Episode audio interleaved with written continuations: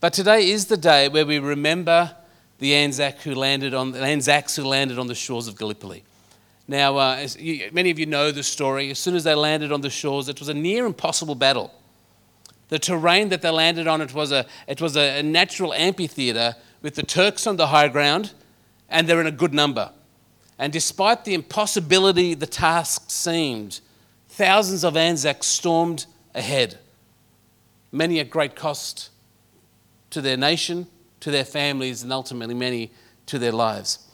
But in the midst of this tragedy, we see a picture of greatness. In fact, in fact, this is part of what they call the Anzac spirit, is something deep inside of the Australian and New Zealand nations that, that, that stirs within them this, this concept of greatness. Now, greatness in the Anzac case, it wasn't great because they had a victory.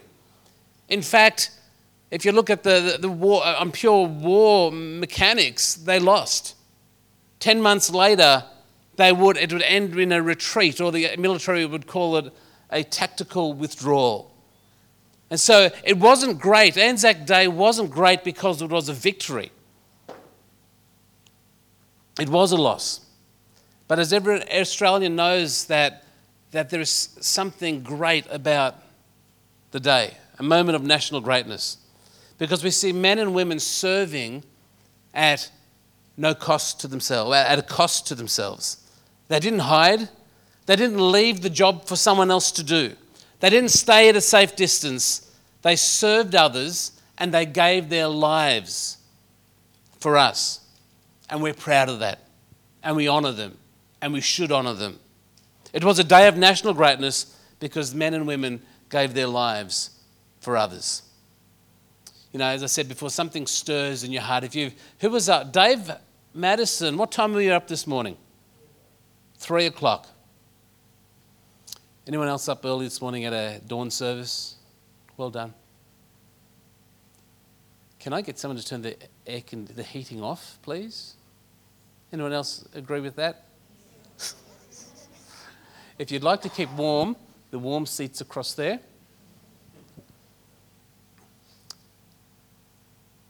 Something deep inside of each one of us longs to live lives of greatness. Something inside each one of us longs to live a life of significance and impact. We all want our lives to count, don't we? We don't want to get to the end of our life and, and to be forgotten, to be, to be just passing time with no one remembering us. We all want to be remembered for living lives beyond ourselves. And as we look at 2020 and all, everything that COVID brought, we can learn so many things because so many of the ways that the world measures greatness was cancelled. Sporting events were cancelled. The Olympics were cancelled. Movie, movies were cancelled. The celebrities had a very different year. Graduations were different, weren't they, Lauren? And Hannah. Hannah's. Hannah squared. Achievements, how the world measures uh, accomplishment, how the world measures success, many of those events were cancelled. It shows us that the world's measurements of greatness can be so fragile can be so fickle, can be so temporary. So, the question I want to talk about today is how then do we live a life of greatness? How do you and I live a life of greatness? And I think that's a great question to ask. And we're going to look at what Jesus says about this in Mark chapter 10. I'm going to pray. Father God, I thank you for today, and we've already acknowledged our, our Anzacs and, and those who've fought and are fighting for our country. And this morning, Lord, I pray as we turn our attention to your word, I pray that your Holy Spirit will continue to speak, that you'll take my human words and uh, you will, through your Spirit, bring uh, revelation and bring, in, bring inspiration and bring transformation. And I, I ask this in Jesus' name. Okay, so Mark chapter 10, verse 32. Now, they, who are the disciples and Jesus, were on their way up to Jerusalem, and Jesus was walking ahead of them. The disciples were filled with awe, and the people following behind were overwhelmed with fear. Taking the 12 disciples aside, Jesus once more began to describe everything that was about to happen to him. So I want you to note a couple of things. Jesus and his disciples were on a journey to where? Jerusalem. Okay, so they're, heading toward Jerusalem. Now, prior to this, Jesus had been feeding the crowds, casting out demons, healing the sick, standing against injustice and corruption and, and all the stuff that was happening in the, uh, in, in the religious and political scenes. And he was preaching a message of good news. So, this is the background of Jesus. But now, Jesus is starting to turn his attention and his focus toward Jerusalem because the time was coming and Jesus was explaining it to his disciples that Jesus was here for three years, but he didn't come for the, what they thought he came for. and so he starts in verse 33 Listen, he says, we are going up to Jerusalem where the Son of Man will be betrayed, and the leading priests and teachers of the religion. Sorry, thank you. My family wonders how I actually have a job talking because I'm a shocker at home. Of you two laughed. No one else believes that, that's why. Let's start this verse again. Listen, he said, we're going to Jerusalem where the Son of Man will be betrayed to the leading priests and the teachers of religious law. They will sentence him to die and hand him over to the Romans. They will mock him, spit on him, flog him with a whip, and kill him. But after three days, he will rise again. That's our, that's our Easter story just a few weeks back. Now, this was not the first time that Jesus had talked about this stuff with his disciples. In fact, um, if you recall, just prior to Easter, I, I shared a message how Peter handled a situation where Jesus was telling him the same thing. And in Mark chapter 8, two chapters earlier, um, it says, As he, Jesus, talked about this openly with his disciples, Peter took him aside and began to reprimand him for saying such things. Jesus turned around and looked at his disciples, reprimanded Peter, Get away from me, Satan. He said, You are seeing things from a merely human point of view, not from God's. So Peter, like us, was processing things from a merely human point of view. And we can, we can forget that we know God has a will, but sometimes we need to remember He has a way of accomplishing that. Sometimes we want God's will, but we want it on our way, on, on our own terms whether that's healing, whether that's blessing, whether that's favor. Yes, we know that's God's promises and God's will for our life, but we want it to happen exactly the way that we expect it to happen. We need to remind ourselves that God has a will, and His will is wonderful and great and good and beautiful, and uh, for each one and each and every one of us. But His way is something we need to learn to uh, to trust. And so we know as you read the gospel accounts that, it, that Jesus tried to tell his disciple that he was dying or getting crucified a number of times, but they just didn't seem to get it. Jesus told them, I'm going to Jerusalem and I'm going to get killed in Jerusalem. Either they didn't get it or they didn't accept it. And so let's go back to our story. Um, here we discover, in verse 46, which you're not going to read, but it tells us this conversation was happening. Remember, they're traveling to Jerusalem, that's right? Verse 46 tells us as they get to Jericho. So the leg of the journey they're on at the moment is from uh, Judea heading toward Jerusalem and they're coming up to Jericho. Now, if, you, if you've been in church for a while and you've ever looked at the Old Testament stories, you'll notice something significant about Jericho. Uh, when the nation of Israel came up and when Moses delivered them out of, the prom- out of Egypt, took them through the wilderness for 40 years, they entered into the promised land. What was the first city that they destroyed? Jericho. It was their first military victory as a nation. And so here we are, the disciples are heading toward Jerusalem, and in their mind, Jerusalem is where Jesus is going to be crowned king. Jerusalem is the place when, where Jesus, after three years, they're going to make him king. He's going to lead a, a revolution against the Romans and the Jewish uh, lead, the uh, religious leadership. That was Jerusalem, and, and, and Jericho is exciting because it symbolizes military victory. And so for the disciples, they're walking along with Jesus, and their minds are thinking, we're on the road of greatness. We're on the road to victory. We're standing with Jesus. We're going to the place where he's going to be made king. We're coming up to Jericho, which reminds us of God's power and military strength against the opposition. And then, verse 35 then James and John, the sons of Zebedee, come over and spoke to him. Teacher, they said, we want to ask you to do us a favor. What is your request? He asked. They replied, Well, when you sit on your glorious throne, we want to sit in places of honor next to you, one on your right and one on your left. Now, many of you know Jesus had how many disciples? 12 disciples. Three of his disciples were in his inner circle. They were Peter, James, and John. And so, interestingly, these three disciples, uh, the Gospel of Mark records that each three of them, Peter, we, we learned two chapters ago, he didn't quite understand what Jesus was saying, and he was looking at things from a merely human point of view.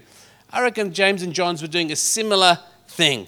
And we discovered Jesus' three closest disciples didn't always understand God's ways.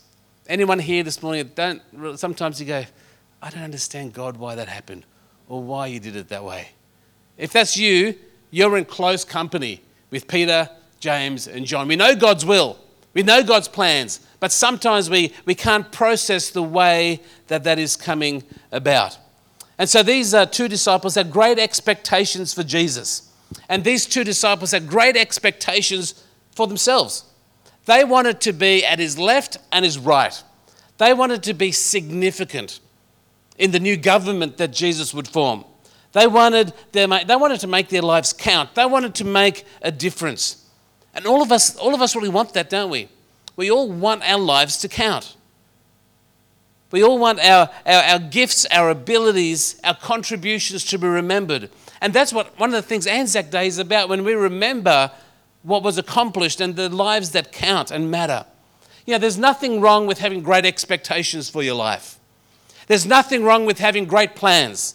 There's nothing wrong with having a great vision or great goals for your life. Jesus doesn't rebuke his disciples for having for wanting to sit at his left and his right. He doesn't rebuke his disciples for aspiring towards greatness. But what he does do, he challenges them and he challenges us on the road we take to become great. As I said there before, they were on the road to Jerusalem. The disciples were thinking, this is the road to success. It'll finally happen. Jesus is going to be crowned king in Jerusalem. That's why they wanted to be with him. They wanted to be part of, a revolution that changes the world. They wanted to walk a road that would ultimately see them exalted. Now, Jesus was about to show them something that the road to greatness, the road to greatness will cost you something. In verse 38, Jesus said to them, You don't know what you're asking. Are you able to drink from the bitter cup of suffering I'm about to drink? Are you able to be baptized with the baptism of suffering I must be baptized with? Oh, yes, they replied. We're able. I'm not too sure they fully got it. Then Jesus told them, You will indeed drink from my bitter cup and be baptized with my baptism of suffering. But I have no right to say who will sit on my right or my left. God has prepared those places for the ones he has chosen. I don't think the disciples actually understood what was happening. They looked at things like Peter did from a human point of view. But certainly in the years ahead, both James and John would share the sufferings. They would understand. They would drink from the cup of suffering that Jesus did. About 10 years later, James was executed for his faith. Church historians would say that the Emperor Domitian tried to kill John by boiling him in a vat of burning oil, and that he escaped miraculously, and he was in the end exiled to the island of Patmos until he died. Both these men, whilst on the road to Jerusalem, they might have been thinking of things from a merely human point of view, thinking things from a, a natural point of view, but by the end of their lives, they understood, and Jesus talked about it, that the road to greatness doesn't always come easily. The road to greatness comes at a cost. Verse 41. When the other 10 disciples heard what James and John had asked, they were indignant. They were ticked off. So Jesus called them together and said, You know that the rulers in this world lord it over their people, and officials flaunt their authority over them. See, the problem with the disciples' desire for great. remember, Jesus said there's nothing wrong with desiring to be great. There's nothing wrong with desiring to have a significant business or ministry or family or studies or influence or achievements and change the world. There's nothing wrong with that. There's a world's way of doing that and there's God's way of doing it. And uh, Jesus now goes to contrast how this pathway of greatness works in our world and how it works in his kingdom. Jesus says, in our world, people use others, other people as stepping stones. They see other people as the means of achieving greatness. In our world, people think that, that it's very easy for us to fall into this trap. That the greatest objective of my life is success, my achievements is getting what I want, regardless of the cost to you.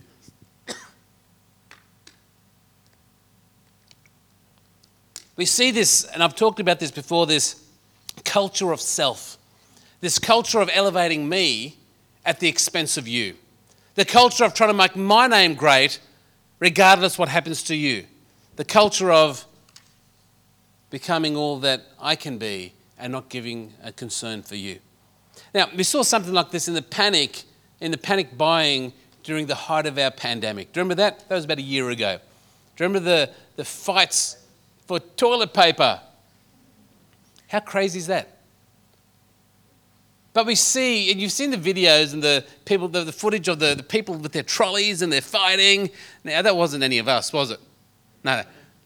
But we can see the human desire to, I want what I want, I want what I need, and I really don't care what you need because I'm going to, uh, it doesn't matter, I just want what I want. I don't care that you miss out. I don't care that you have no toilet paper. I don't care that you have no sanitizer. I don't care that you've got no flour or whatever it is. We saw people's base instincts for them to want to preserve themselves at no cost, uh, regardless of the cost for other people. And sadly, we see this self focused obsession in our news every day. People who take the wrong road to be great, people who seek to elevate themselves at the expense of others, people exploiting and abusing people for personal gain or profit, people trying to be noticed, trying to be successful, as I said, often at great expense to those who are important to them. History can easily identify. We, immediately, we can think of Hitler. We can think of the dictators, Pol Pot, we are um, Idi Amin, Osama bin Laden. We can think of all the people that that abused uh, nations and people and, and killed millions of people just so they could be great. Now, we don't need to look to such extremes. You can look at the business world. You can look at what, what happens in the business world as, as companies vie for, for profit and vie for, for success and achievement and be, to be number one. We can see business malpractice. We can see this happen in the sporting world. You know, I was thinking of the, um, the ice skater that stabbed the other one in the back. Remember that? It was it Nancy Kerrigan and Tonya Harding. Yep. Who got stabbed? Tennis, uh, someone got tennis as well, got stabbed. Monica said, anyway, you know what we're saying. It's so easy in, the, in our desire to be great, or to be the best, or to be the most popular, or to be the most rich, or to be the most famous, or the most, or the most seen. In, our, in, in mankind's desire to do that, sometimes they just totally abuse anyone who comes in their way. The, the road to greatness in our world is do whatever it takes at whatever the cost, regardless if it's others as well. But the road to greatness in Jesus' kingdom is very different. In verse 43, Jesus says, But among you it will be different. So, in the world we live in, uh, the, the, the, the, people in authority lord it over their, their others. They abuse, they use people as stepping stones, they stab people in the back, they do all sorts of things. Jesus said, But among you, among his disciples, it must be different. It will be different. Whoever wants to be a leader among you must be your servant. And whoever wants to be first among you must be the slave of everyone else.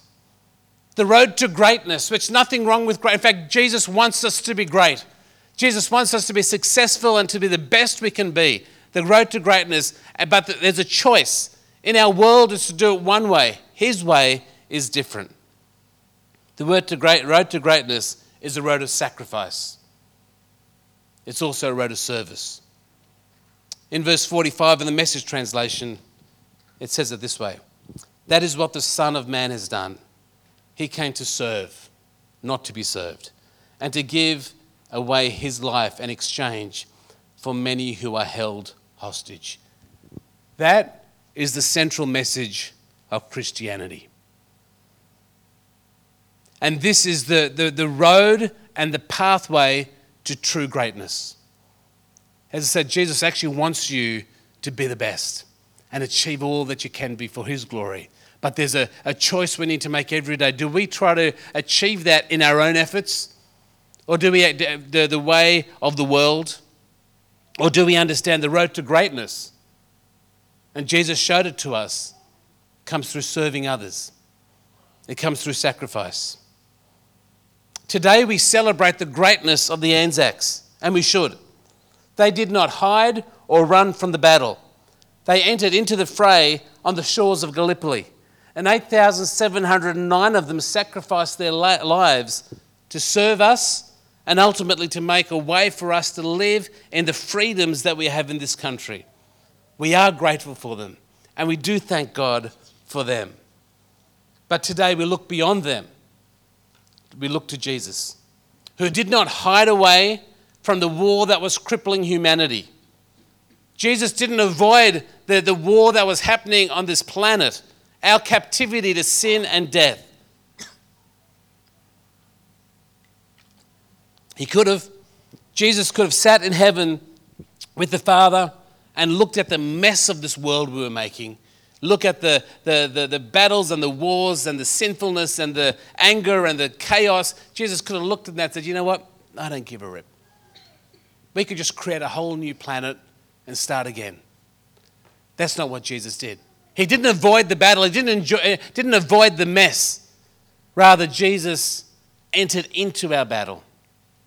And upon the cross, he gave his life in exchange for the freedom of mankind. Not just one day in 1916. Jesus' one act lasts all of eternity, for all time. and so this morning we're going to, we're going to get ready to do communion in a minute. And um, I, might, I might actually get the emblems start to be handed out. We've got those little pre-packaged ones, so you might take a while to figure out how to unwrap them. There's a trick. Ali, what's the trick? You'll work it out. So, as they're being handed out, just hold it for a little bit. We're going to partake together at the end. Okay. As uh, the communion elements are being handed out, Going to ask you a question. Uh, do you remember the movie Saving Private Ryan? Who remembers that movie? Who's never seen it? Is it on TV tonight? Okay. All right. Well, um, for those who haven't seen it, which look like just my two kids, the movie was set in World War II. It's the story of seven men who go on a mission to save someone, to rescue someone. Anyone guess what his name was? Private Ryan. Okay, we're on it. When they finally, uh, when they finally find Private Ryan, he is wondering why on earth they've come. Why these seven men have been sent from the, the US government. Why these seven soldiers have been sent to find him. And by the time they actually find him, uh, two of them have already died. And uh, Private Ryan is just totally astounded because he's thinking, I didn't do anything to deserve this. He doesn't understand why he's being rescued. He doesn't understand why these, these seven men have put their lives on the line and two of them have already died to save him. For him, it's just unbelievable that why would you come and save me? I'll go, no, and there is a backstory. I won't tell you the backstory, but I'll do a spoiler alert for you. Number one, he gets saved. I mean, if, you, if you're upset by that, it's called what? Saving Private Ryan. So if you can't figure that one out, bad luck. Now, a little bit later, in this, after he's been rescued, Captain Miller, who is um, um, the actor is Tom Hanks, who portrays this character, he's the captain of the troops, and he's lying and dying on the bridge, on a bridge after saving him. And um, and again, if you haven't, if you think that's, if I've just spoiled it for you, well, if you haven't seen it in the last 23 years, chances are it's not really that important to you. Um, anyway, Captain Miller is, his, he, he calls his, his dying, you know, the typical I'm dying scene, and you always call a person close to you and you utter your last words in the ear of the person, the, the most significant words, your final voice, the final words you'd ever speak in life, your dying breath. He calls uh, uh, Private Ryan to him and he calls him close. Does anyone remember what he said? Andrew. He said, Earn this. Did you get it right, Pete? High five. He says, Earn this. Two people have already given their lives to, to find him and to save him. And Captain Miller is now, his last breath is earned this. He's not saying, he's not saying, I want you to be a person that's worthy of us coming to rescue you. Because he's already been rescued. At this point, he's already been rescued. He's already been saved. There's nothing, he did nothing that deserved him being saved.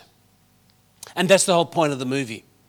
But rather, what, what, what Captain Miller was saying, he was saying, earn this. He was saying, you know, these men have done something great for you. These men have sacrificed their lives for you.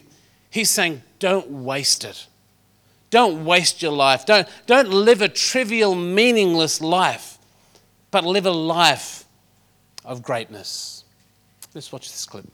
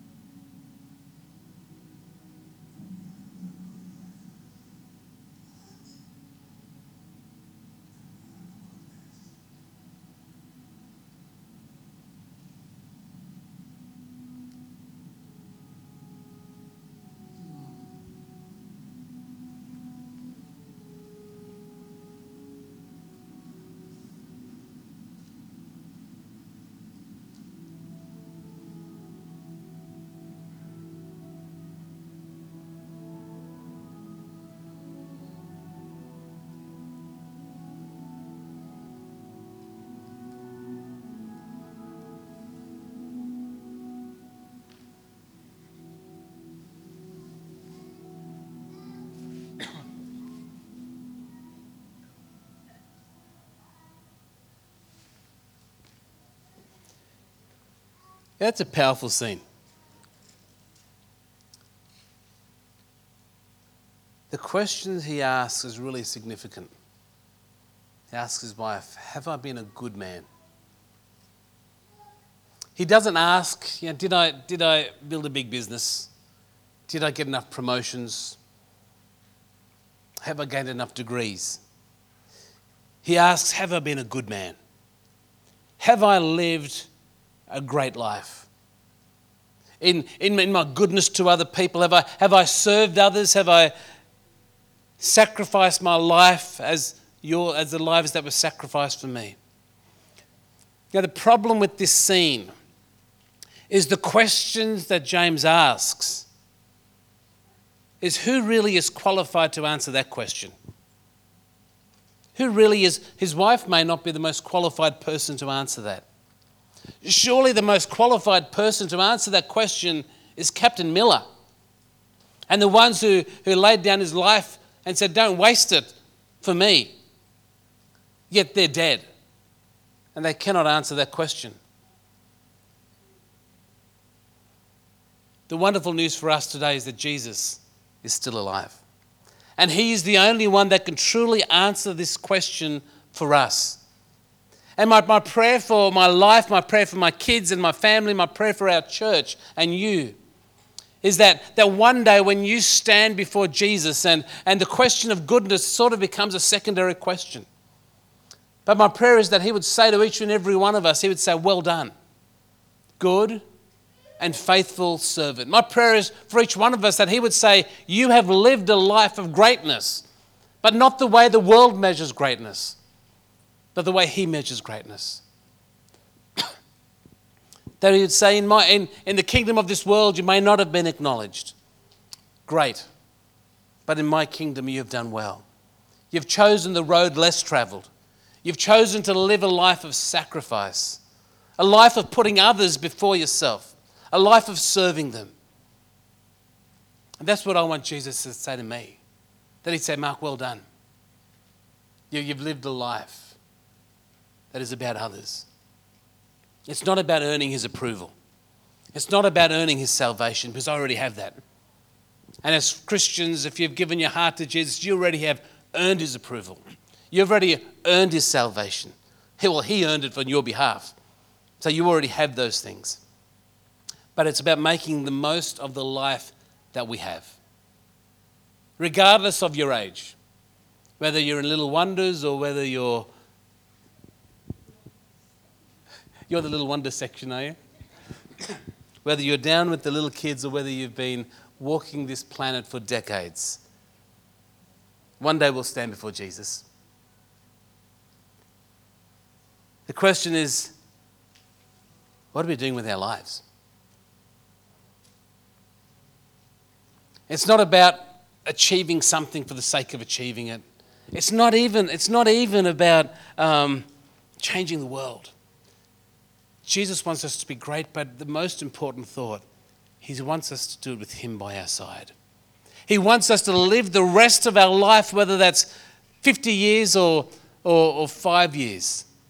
He wants us to live the rest of our lives with Him by our side in constant communication and relationship and friendship. And, and as we do that, as we learn to abide with Him and be with Him and experience Him and talk with Him and walk with Him, as we walk that journey of, uh, and, and discover to make choices that are, are self less, that are not self-serving, lives that are for others. Friends, that's what greatness is. The rest of the stuff is really secondary. Jesus wants us to do life with Him. That's what greatness is acknowledging everything He's done. We're already accepted, we're already approved. He's already earned our goodness, His goodness in me. My challenge for each of us as you, as you hold your communion element, as you hold that, I want the challenge that Captain Miller gave to James. I want you to earn this. Not in a way you've got to work to be approved, but will you live a life to honor the one who gave it all for you? Will you live your life appropriately with Him by your side, living and walking with Him? Not to earn it, but to live a life worthy of that. And this is not meant to be, I don't want anyone to walk out of here feeling down or depressed. I don't want anyone to walk out of here thinking, I've got to do this in my own strength. It's not about that at all. It's about just living the life that He gives us with Him by our side, making choices daily to, to, to serve and to sacrifice, because that's the path to greatness. And that's how you earn it with Him. Why don't we all stand together? I'm going to pray. Then we're going to sing a song. And as we sing, when you're ready, I want you to partake in your communion. Partake in the a symbol of what Jesus gave you. Remember that as you partake of it, He's saying to you, I want you to live a life worthy of this, with me by your side. No matter what comes, we'll sort it out. No matter what a mess we've made, that's all over, that's all finished, that's all gone. That with me by my side, that you can live a great life of greatness. You can live a life of significance. You can live a life of meaning and value and purpose. Jesus, I just thank you for your sacrifice today. And Lord, I pray for each one of us that we would align our heart and our lives to live a life worthy of the life you've called us to live. I just thank you that we don't need to strive for your acceptance. We don't need to strive for your approval. We don't need to strive for your salvation. We don't need to strive or fight for any of that because that came freely to us through the cross. I thank you that we can just receive that as a gift to us. But Lord, I, I acknowledge that there's a responsibility that comes with this call, a responsibility that comes with such a greater salvation. Lord, and that responsibility is just to live it with you by our side and to live a life of greatness for you and with you. So this morning we stand, we thank you for your sacrifice, and we surrender ourselves to you this morning.